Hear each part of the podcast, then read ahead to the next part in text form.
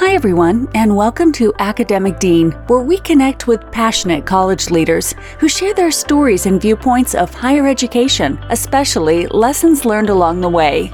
Now, here's your host, Dr. Dave Gerchak.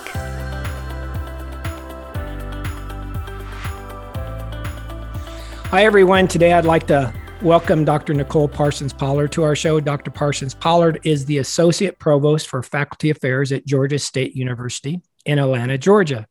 Hi, Nicole. So happy to have you on the show today. Great to be here with you. Can you tell me about Georgia State University and why students select your institution? Absolutely. Well, one of the things, having had two children that went to college myself, is that there are a variety of things that parents need to think about when, and students need to think about when they're selecting a college.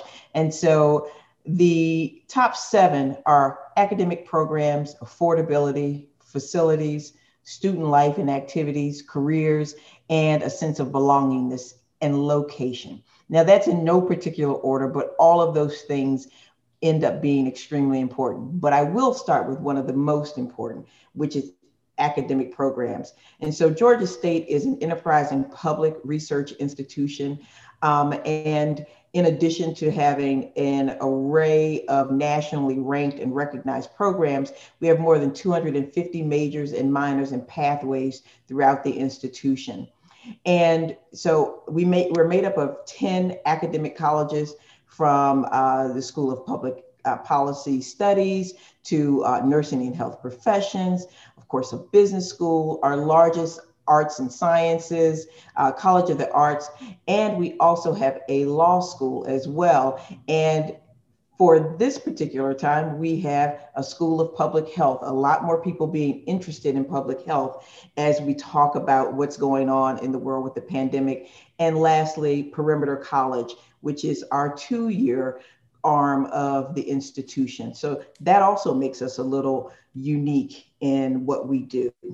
Um, the other thing that I think you want to think about when you're looking at the academic quality of the institution is um, will you be able to progress? And one of the things that Georgia State has been a national leader in is closing the achievement gap between Black and Latino students and non students of color. And so at most institutions, when you look at the numbers, what you will see is that Black and Brown students are not graduating at the same rate. And that can be for a host of issues.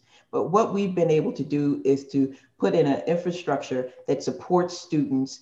And now what we see is a very evenness in our students graduating.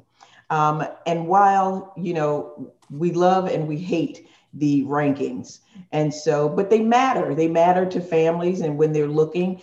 And so, one of the things that's also so important, and this comes directly from our wonderful faculty, more than 1,600 faculty, um, more than 77% having terminal degrees, and still having solid research agendas where they um, get external funding in excess of $100 million um, year after year after year. But we are ranked second most innovative university, as well as third in its commitment to undergraduate teaching. Good now, for you guys. That's very exciting. It is so exciting because oftentimes we think you can have one and you can't have the other, that you can't have a research one institution as well as have an institution where students are your first priority. And so that's one of the most wonderful things about Georgia State. Um, and, and then, you know, our affordability. We're a state institution, but even when you look at students who are outside of the state, when they come in, um, a non-resident student for the four-year institution will still pay less than $16,000 a year uh, per semester. And so that is still a great value for what you will get on the other end of this, which is when you talk about careers, um, being able to have a degree in which means something in the world of work. I know a lot of people are concerned about the fact that somehow in higher ed, we can only equate the value of the degree to having a job in the end. But the reality is, is that students are leaving with twenty to thirty thousand dollars in debt. They have to work, and so it means that we have to pay close attention to that. And the reality is, is that you know Georgia State has been ranked by U.S. News and World Reports as number eight in social mobility. So not only will you graduate, but we are saying that that commitment to what we have helped you to be able to do over those four years will be able to help you to be able to change the life of your family and future generations to come, which I think is part of what the American dream is actually all about in being able to progress for yourself and your family and for your community as well. And then, like many other institutions, we have a host of um, outside class activities, an active student organization body so that students have other things to do. Um, but also, we are a very welcoming environment. Our campus looks like the world. And so, what you will see is that when you come, you won't be looking saying, I don't see anyone who looks like me or sounds like me. You will be able to find a place in which you feel secure and welcome and belonging. And then the last thing, you know, location, location, location. Who can't beat Atlanta as yeah. the rest of the country right now is in a polar vortex? Um, it's pretty decent weather we've got here. You know, it's like a balmy 50. And so the reality is it's, it's extremely great to be in the ninth largest metropolitan city in the nation.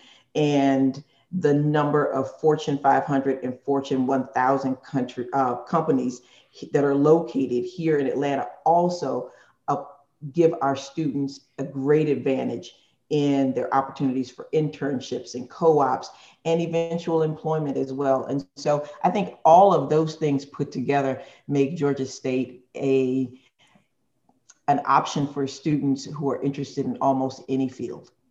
You know, I love the list that you started off with. You had you listed seven things, and and as I was writing them down, those are those are wonderful ideas to bring in students. Uh, my question is, uh, as a follow up, how this sense of belonging, which is you're you're right. I, I think that's wonderful. Students has a, have a they have a place to go to that that they have a feeling that they belong there. How do you do that during a pandemic? I mean, what what how how you know that's in the traditional role that you have. I assume that's your normal daily routine, but have you had to switch anything up to make sure that they still have that sense of belonging during this time of semi lockdown? Well, I think that student affairs has been extremely active. Um, first of all, we have an extremely active student body, and so listening to them has been extremely important.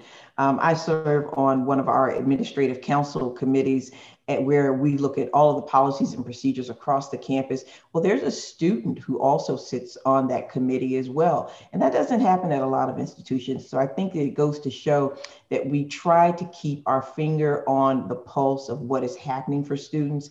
And in doing so, being able to make sure that we give them what they need in order to be successful. Um, I think to your point, um, we've all had to make some shifts during COVID. And um, we've done a great deal of work at, um, at the beginning, dens- uh, de-densifying the campus and ensuring that uh, students had access to um, COVID testing as many times as they needed and making it as convenient as possible, making sure that they could report if they they came up positive or someone else that they knew so that we could help with contact tracing. And so I do know that this has had an impact on that sense of belonging. But again, I will say that one of the things that our faculty have also been excellent at is trying to figure out what can they do in their individual courses to ensure that students are not only getting what they need for the curriculum but also have that engagement that is necessary to be able to create a sense of community in the classroom. And so we at our um, Center for Excellence in Teaching and Learning, eh, we just changed the name to CETLO, Teaching and Learning and Online Education, that's what it is. Um, they started a mastering online um, um, training, uh, teaching, mastering online teaching program. And we've had more than 3,000 uh, individuals go through that particular program because faculty wanted to ensure that they could do the best that they could while teaching online or in hybrid mode as well. And so I think that one of the things that faculty have been able to do is to really sort of bridge that gap for students and create an environment, even though it's online, of how they can build community with one another. Oh, that's great. Can uh, you tell me about uh, what's new at Georgia State for 2021 2022? Oh, there's a long list of things that we've got going on. It's it's it's interesting. It's like even even in the middle of a pandemic, we just keep moving forward. And so, uh, as I mentioned, our Center for, uh, for Excellence in Teaching, Learning, and Online Education, they will be launching a Georgia State Online, and this is not just a website. This is where we have nearly 40 departments across seven colleges, and they are offering online options. Um, but addition to that, again, thinking about students and making sure that they have the appropriate support, we're going to support that with uh, student recruitment and enrollment support, um, branding, marketing, but also the instructional development tools that are needed for faculty to make sure that we are indeed not losing our rigor or any of that in our programs. And then ongoing consultation with the faculty who are going to be teaching in uh, these modalities. And so that's going to be happening, as well as um, Perimeter College, our two year um, arm of the institution. They have also come up with a wonderful program calling the Pathway to Attaining Doctoral Degrees at Perimeter College. Um, for those who are listening, they might remember that Perimeter College, before it merged with uh, Georgia State back in 2015, um, they have a number of campuses. They have five campuses across um, the Atlanta area, but the many of the faculty are indeed people of color. And so, one of the things that we want to do to increase the pipeline of individuals who are in higher education as well is this program will allow perimeter faculty without a terminal degree to have a decreased teaching load so that they can work on getting their terminal degrees. And so there are lots of ways to be able to meet this um, need of having more individuals in higher education come from diverse backgrounds. And this is just one of many that we're moving forward um, as well. In addition to that, uh, at Perimeter College, they also have a new project working, and this is to my heart because I am a criminal justice professor, um, the Prison Education Project. And so they're going to be working with incarcerated students in Georgia at two of the correctional facilities, and they're going to provide um, four credit courses.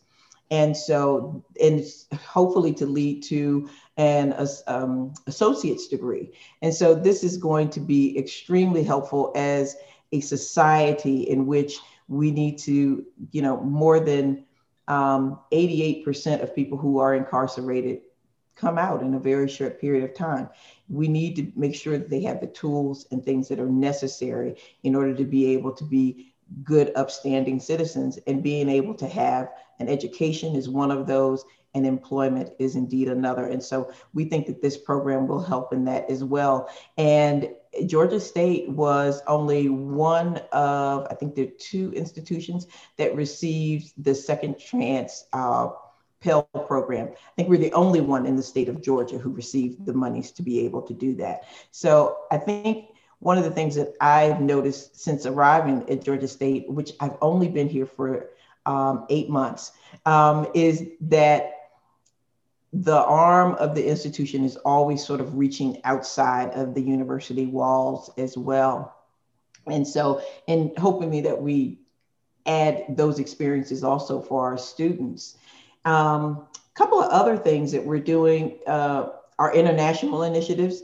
Um, so no one can really travel because of COVID. So what then do you do when it comes to international initiatives? And so one of the things as this um, called COIL, it's collaborative online international learning. Well, we have these virtual exchange programs where in which we globalize the curriculum so that students can still have an experience and understand how they are connected to the rest of the world. And they work on various projects with people who are in other places around the world um, as well. And so this is just one of the ways in which we've been able to sort of adjust to um, COVID. And the last thing I'll share with you is that um, you're never really sure what the economy is going to do to higher ed and people going to school, not going to school. And the reality is, is that our graduate school has seen an increase. We are up more than 7% in our graduate enrollment, which is unbelievable and, and it's outpacing the national growth. And so um, we're proud of all of those things. And those are just some of the things that are going to be coming up. Um, but I am sure that by the time the pandemic is over, it's definitely going to be full steam ahead. you know, I was so happy. To, I, in fact, I was working on something like that uh, a, a, while back, as far as working with with uh, uh, students in prisons to to help them get an education instead of just getting a certificate. Mm-hmm. So I too am very excited that you're doing that there because it just seems like it's it's nice to give a certificate so they can go out to work, but it's nice that you can also give them an associate degree or something in that nature that they can have a path to continue their education. That's that's wonderful. Absolutely. I'm so happy so happy that you're in, you're doing that. Um, so, can you talk a little bit about yourself? And I know sometimes it's easier to talk about your school and programs, but can you talk a little bit about yourself and how you kind of ended up being an academic leader at Georgia State?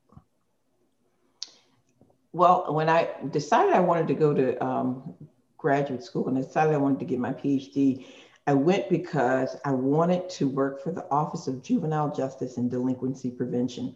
Now, I've got a little age on me, so they used to send something in the mail. It was a report, and you get these analyses about what was going on in criminal justice, and they'd always have the people listed um, who wrote the report. And so I was the geek who would then want to try and find out more information about the people who wrote the report and not just the information in the report, because I wanted to be one of those people.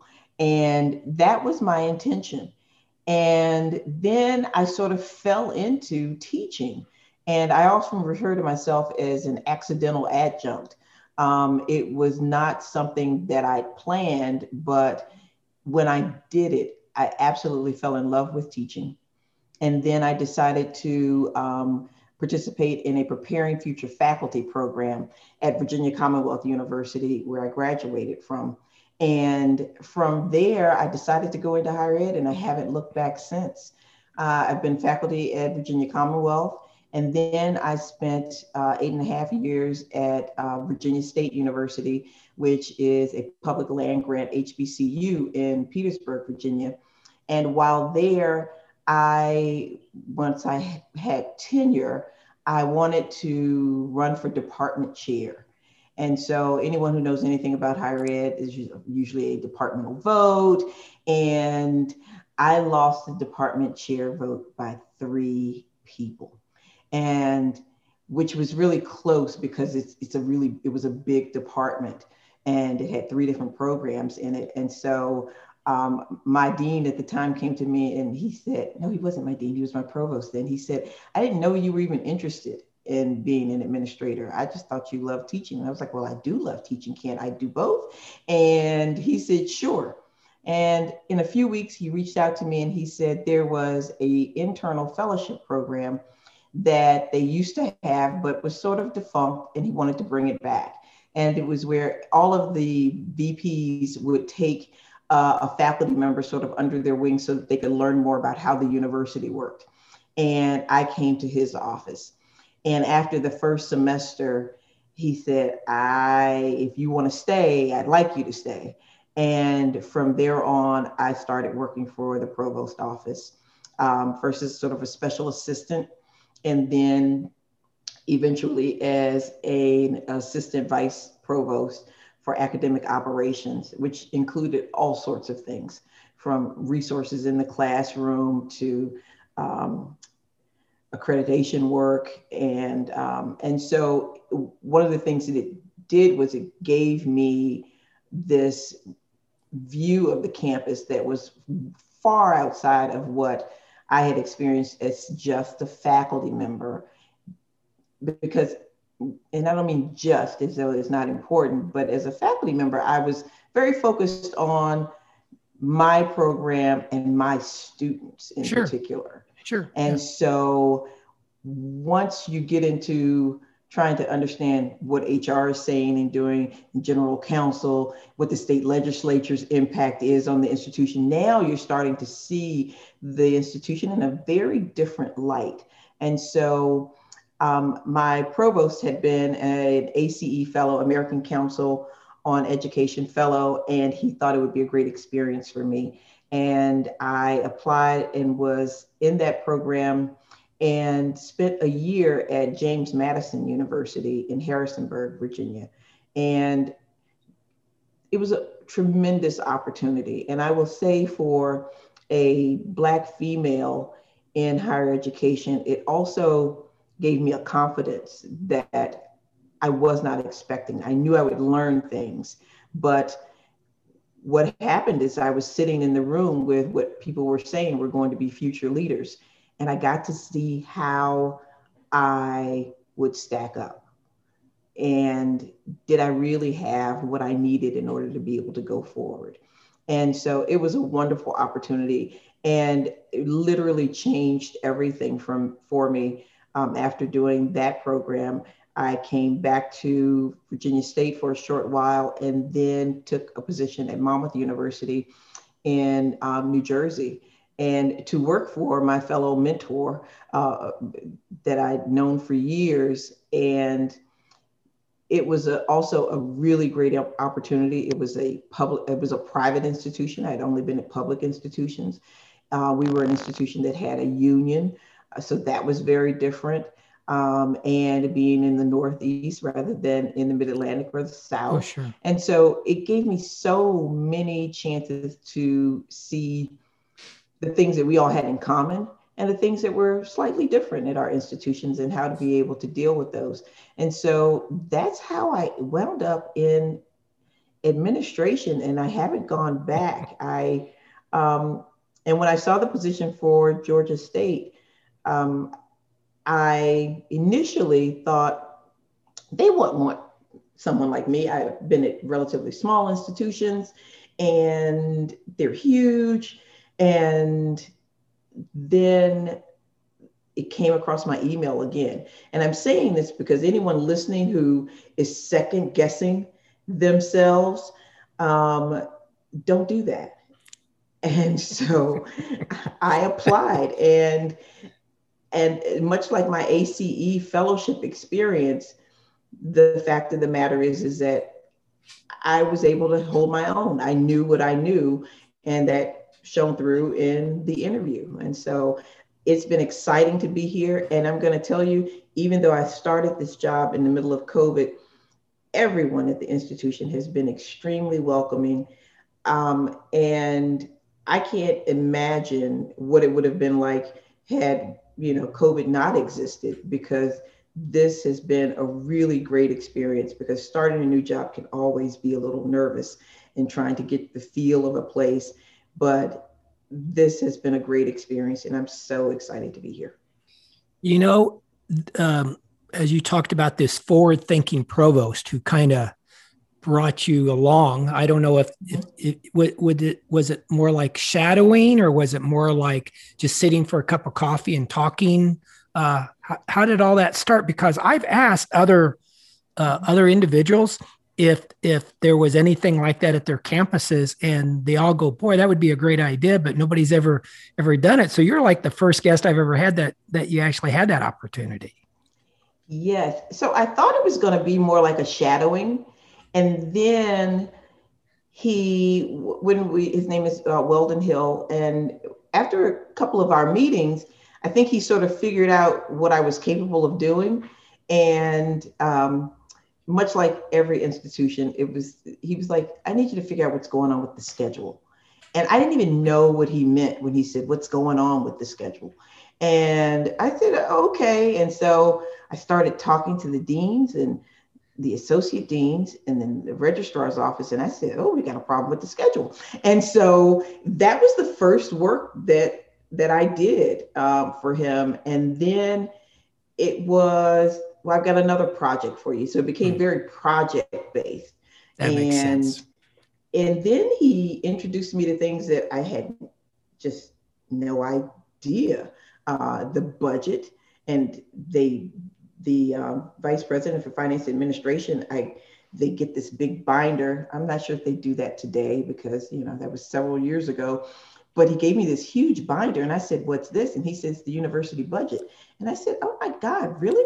And so the idea of, okay, you've done this thing, let's see what you can do next. And let's just, it was almost like it was like a coach. It really was. You know how a coach just mm-hmm. keeps pushing you each step of the way. And they're like, well, if you understood that, you can understand this and you can move in these incremental ways just a little bit further. And so that's one of the things that he was able to do for me.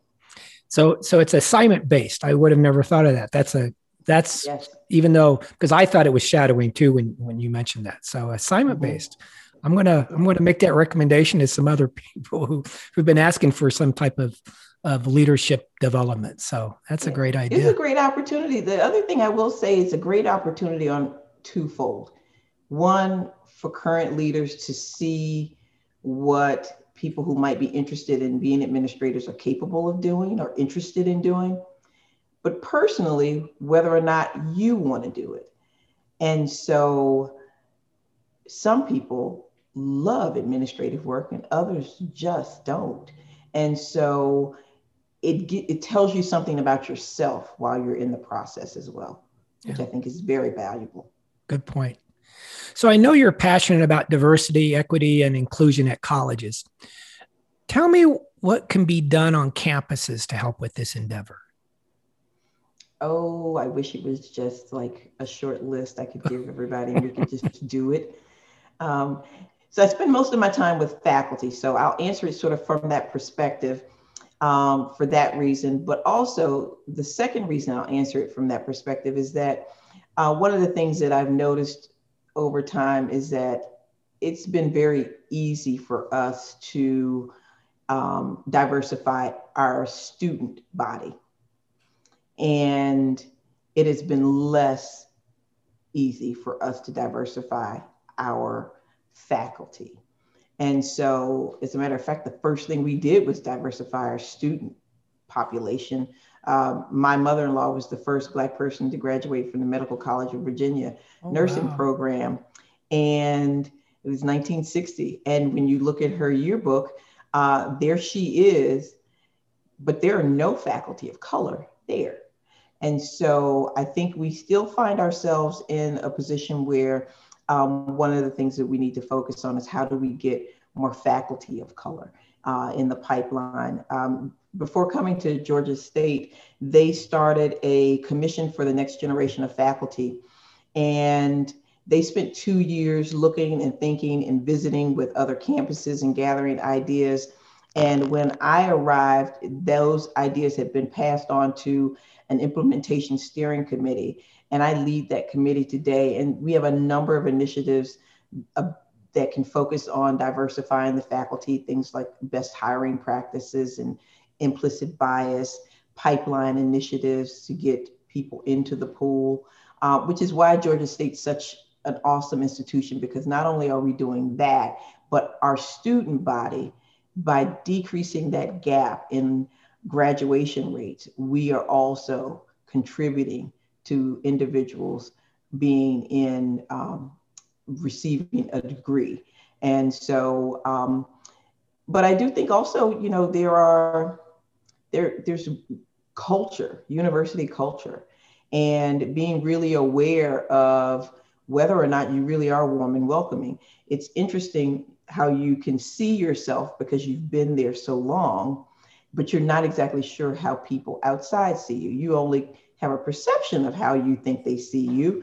And the reality is, is that when we talk to faculty who have left institutions, they often describe the environment as being pretty toxic. And the reality is, is that, but when you ask people who were at those institutions, they say, no, we didn't recognize anything was wrong. And so you can't, you're sometimes too close to see it. And so one of the things that we've done at Georgia State is we have, um, that came out of some recommendations from the implementation steering committee also was to have the leadership participate in a DEI workshop. So the president's cabinet, um, all of the deans, all of the assistant associate deans, and our department chairs. We are all doing this work because it's not only important for the people who work at the institution who are indeed people of color, but it's really important for yourself as well. Um, being able to understand how our actions impact others. And it's very easy for us to fall into um, a particular way of thinking or doing things because it's just been done that way so long. I mean, how many times have you heard that? Yeah. I don't know why we do it that way. It's just that we do it. But then understanding that the way you've been doing it may actually disadvantage individuals on your campus. And I think in a lot of ways, we're very open to those conversations when it comes to students, and sometimes less so when it comes to faculty. So I think that that's important as well. So, all in all, I think we need to be reflective, we need to listen, but most importantly, after doing all of that, you need to take action. Sometimes we're too reflective and we do too much listening. And but what are you going to now do about it? There has to be action behind those things. And I think the reality is, is that what you will find is that you will be a better institution as a whole than if you had not taken those actions. So I think that environment of warm and welcoming and hiring great people fairly and checking your implicit bias and your microaggressions, that's a good thing for everyone. I, I agree. Excellent point. So let's let's just step off campus. Let's follow up this question, but let's step off campus and ask it where what can be done then in the community or or in your state or nationally mm-hmm. to help with this endeavor. So one of the things that happened is that when George Floyd um, was senselessly murdered and Ahmaud Arbery, um, the provost at Georgia State um, started a task force on racial equity. And it was to give people an opportunity to be able to have a dialogue about what we as a campus could do, what did it mean for us. It was also a, a sort of a check in with people. I think it was, it was a hard summer for everyone. And so doing that work with the task force has generated an array of actions um, that are going to be extremely helpful, not only to the campus, but also to the campus community. Um, we've spent a lot of time talking about policing in particular. Um, we did uh, a forum on policing, a half day forum, and we also talked about um, not only our campus police department, but the policing agencies that are in and around our campus. We're an urban campus, and so you have Atlanta PD and you also have the MARTA PD. And so, um, talking about how are people trained? What are we as a campus doing? How is this impacting us and our students? And it was really an insightful conversation to be able to have because I think, first of all, it gave people some information. And for me, being new to the institution, I was able to learn things about our police department that I would have probably never known, um, and how diverse we are, how um, all of our officers are uh, crisis intervention trained and how we the things that were in the dialogue across the nation about uh, chokeholds and restraints and what do we do with our officers? How do we train them? Um, and so it was an enlightening conversation and it allowed us to be able to think through some things and how we wanted our institution to also um, run. And and then we spent some time there was a very comprehensive uh, human resources um, report as well. And so i think that it was internal but it was also looking externally as to how we as an institution impact the community around us as well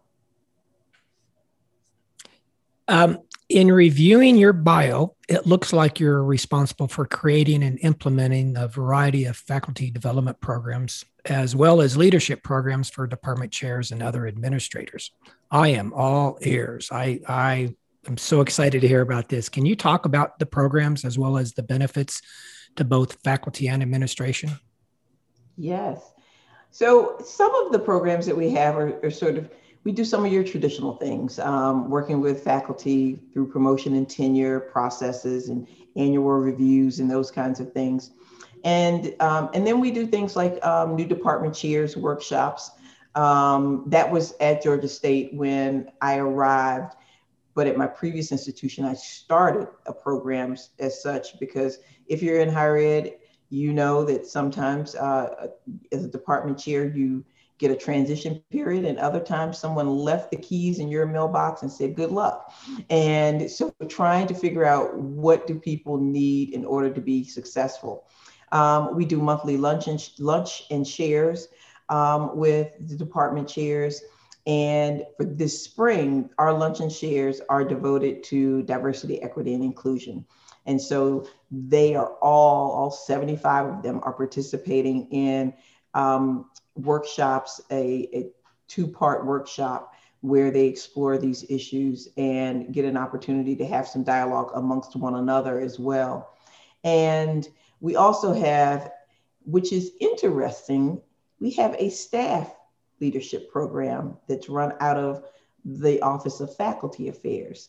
That is not very common, but it's an excellent program and great people. It's the it's called ELAW, the Executive Leadership Academy for Women. And they have more than 90 women who have gone through this leadership program. And while it seems like why wouldn't that be run out of HR or some other area? The reality is is that uh, in academic affairs we have a great number of staff, and so it's while it's not relegated just to academic affairs staff, I think it's important for us to keep our finger on the pulse of how staff feel throughout the institution as well. And so um, that's a program. And then we also have a Women Inspire Speaker Series.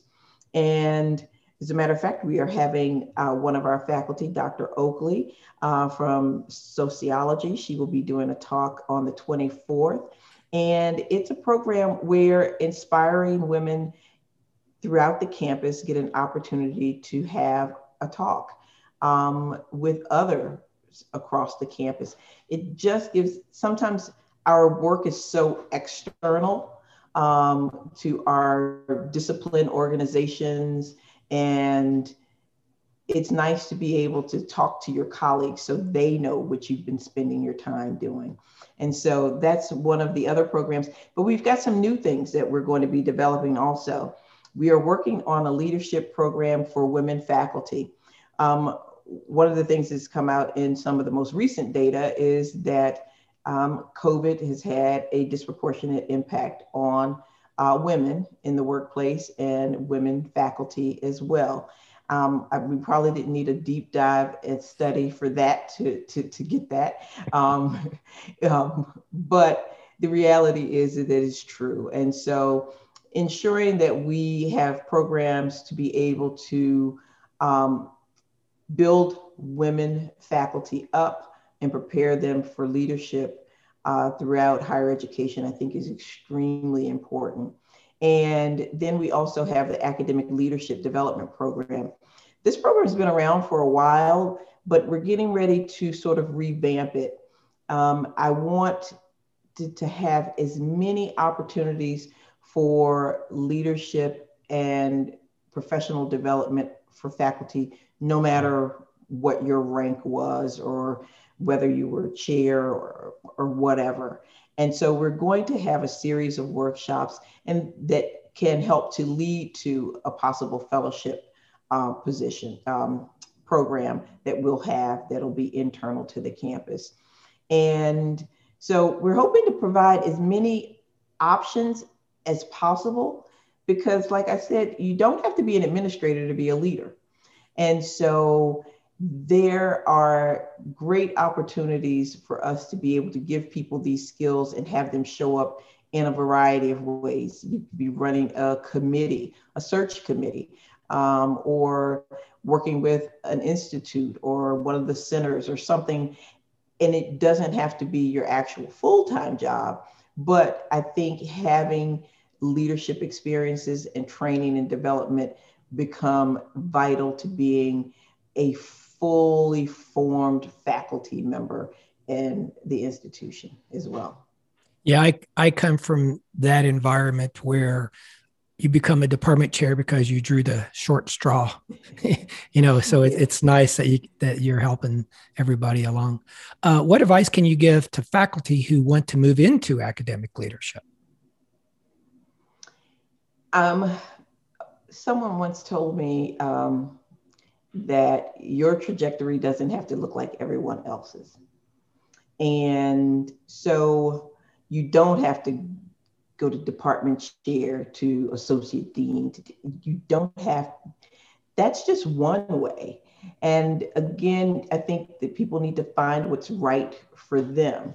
Um, and so it could be running a center or an institute. It could be some other leadership opportunity. And so I think people when they think about it, they say, well, I don't want to be an administrator because I don't want to be the one to have to, the bearer of all the bad news. You know, at my former institution, they referred to it as going over to the dark side. Same here. those exact words. We're staying. That's what they told me. Welcome to the dark side. It's like, what? And then the interesting thing is, is that one of the reasons I even was interested in being the department chair is because I wanted to help my colleagues. And so what better way, what better service to the institution and to your colleagues, but to say, I'm, I'm willing to, to lift this for you, this burden for you as well. You know, somebody has to make sure that the, the lights are on, there's paper in the copier, and you know, all of those things that we often take for granted that the office just runs, but someone does all of that. Someone is the person that answers the phone and talks to every single parent that wants to call. and so, um, and if you've ever had a great department chair, you know how valuable they are. But I do think that there are lots of other opportunities throughout the campus in which one can lead. And my advice to individuals is to first always make sure that you tell people what you're interested in doing even if you've got sort of an inkling, but you're not quite sure, I've always found that the one thing about higher ed is if you say to someone, I'm interested in X, there will be a committee of X, and someone will remember you said it, and they will put you on whatever that is so that you get an opportunity to be able to participate in it. And I think that's one of the great things about being in higher ed as well. Who's been the biggest influence in your career? I've been so completely fortunate. It's it's unbelievable. I've um I've had I'm now on my third provost, and she's just as wonderful as the other two. Um, but my two former provosts have probably been the most influential, um, Dr. Laura Moriarty and Dr. Weldon Hill. Um, and they pushed me, and they pushed me in different ways, but they both saw things in me that I didn't quite see in myself. And so they gave me opportunities to be successful. And they gave me opportunities to fail and learn from it. And so I think without Laura, I probably would have never gone into teaching. Um, but without Weldon, I would have never become an administrator. And so I think the two of them together um, sort of have been the two driving forces in me having the role that I have today. And now, of course, there have been tons of people who have given you great advice at the moment. And you say, wow, I don't think I would have made it through this moment had that person not said that to me. Um, one was a colleague, uh, Dr. Ben Inwoki. Uh, right after losing the department chair vote, he saw me in the parking lot and I was getting ready to go home. And he said to me, People are watching to see what you do when you don't get what you want. And I never forgot that. Good advice. And, oh, excellent advice. Excellent advice. I'm sure that had I been sour grapes, the provost would not have wanted me in that fellowship program. And so, um, and I had another colleague, uh, Cortez Dial, he's a colonel, he's an army man. And he said, um, you have to understand the systems that you're working in in order to be successful in them and to affect any kind of change. And so I always sort of think about that when he you come in somewhere and you say, okay, I need to understand this moment, this system, this thing that I'm working in in order to be able to affect change. And then there's also uh, my colleague and my friend, uh, Dr. Isis Walton. And she's just that person who's always your cheerleader, always, no matter what it is, you call and they have encouraging words for you. And um, sometimes I wonder how she musters it up all of the time.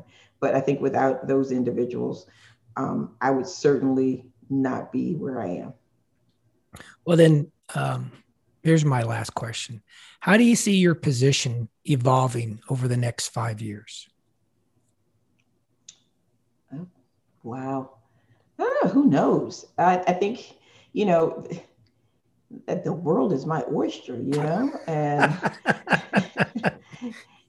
and I, I, and I really do believe that you know I'm open to all opportunities, and I've been really good at knowing what's right for me when it comes along.